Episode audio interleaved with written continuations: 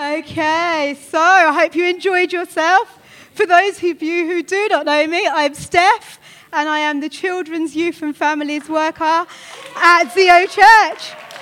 And it was actually this time two years ago that I came to my very, very first service at Zeo Church, stood on this stage as an angel with the surprised sign, and was prayed into Zeo Church. But over the last two years, what a time it has been. When I went for this job, I would have never in a million years thought of some of the things that were going to happen. So in January 2020, went to the Priory with Alex and Kate and all the kids and all the parents, and we ran Zeo Kids as normal. Then, as you all know, March 2020, COVID 19 kicked off, and Zeo Church and Zeo Kids, as I just got used to, completely changed. Everything had to go online, everything had to go on the internet, and those of you who know me really well, I am not internet savvy in any way whatsoever. So I was so thankful for so many of the team who came alongside and helped me with emails, helped me to do things online. We had to do different activities. All of the team had to get together and record different videos and things. And it was just so different. So when I was asked today to do a very, very short talk, and it will be very, very short, I thought I would call it Not Quite What I Planned. Because everything that happened was not quite what I planned. And as you know, we have been looking at the characters today and we've been listening to the whole story. And I just want to emphasize some of the characters' different journeys and what they went through. So, the first character that I want to speak about today is children who was the mother of Jesus. What was her name? Mary. Well done. Mary, she was quite a young girl. She would have been really excited about the fact that she was getting engaged. She might have been making preparations. She might have been planning. All of her family would have been getting together and thinking, oh, yeah, we can do this, we can do that. Those of you who've got married, you know exactly what it's like. But then she's visited by an angel and she's told that she's going to have a baby. Not quite what she's planned, especially since she hadn't done anything in order to have a baby, making sure I do this kid speak. and so she's like, How can this happen?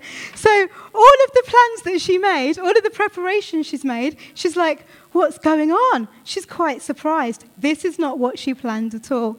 And then there's her husband, well, he wasn't husband, but her betrothed, Joseph. There he is, planning and preparing, trying to decide where they might live, maybe. Maybe he's thinking about finance, his career, how he can prepare and be there for her. And then he's told that the person who he's going to marry is pregnant. And he's like, hang on a minute. Wait a second. Can you imagine how he must have felt? This is not what he planned for at all. He did not plan for people to be whispering behind his back. He did not plan for the funny looks that people might have been given him. He was just thinking, I want to marry this girl, but I, what's going on? And so he would have been thinking about, let me just get rid of her, don't think I want to marry her. But he was reassured by the angel that this was part of God's plan.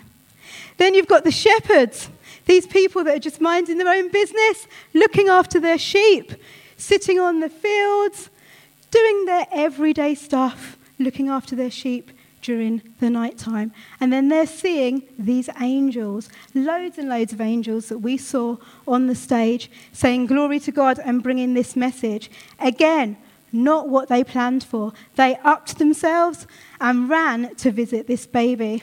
Then we've got King Herod. Deary me. He's the king. He's the one who's in control. He's the one who's on the throne.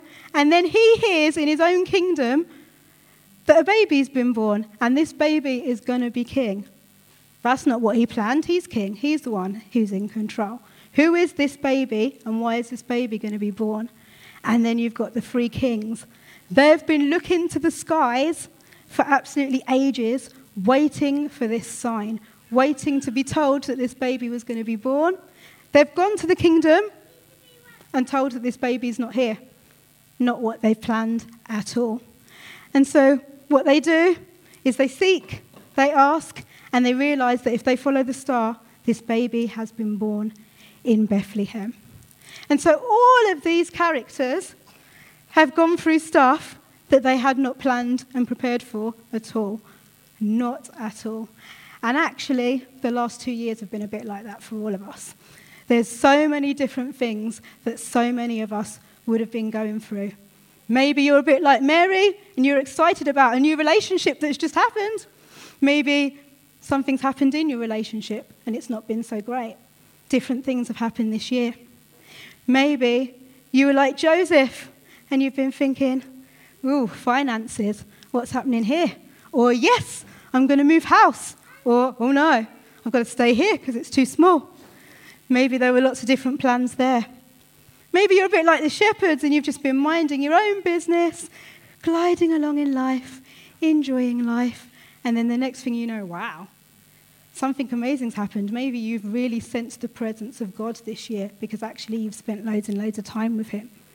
Maybe you've been like the kings and you've been seeking for a sign and you've been like, Lord, what is going on? What a year this has been. Lord, just help. And then actually, you've found Him. You've actually found who He is. And today, I just want to remind you of a scripture. I did say it was going to be short and sweet. And this scripture is this. Only time I use my notes and I can't find it. Here we go. It says in Isaiah 9, verse 6 For unto us a child shall be born, to us a son shall be given, and the government shall be upon his shoulder, and his name shall be called Wonderful, Counselor, Mighty God everlasting Father, Prince of Peace. And I just want to leave you with that scripture today. The government will be upon his shoulder. No matter how much we try our best to be like King Herod and try and be in control, he is in control. Let's leave it in his hands. And his name shall be called Wonderful. Every single thing that you've been through over the last two years, Let's remember how wonderful He is. Let's remember the good moments that we've had with Him. He shall be counselor, the times that He has cancelled you, the times that you have felt His Spirit speaking softly to you. Remember those this Christmas. I love this one. Mighty God. He is mighty.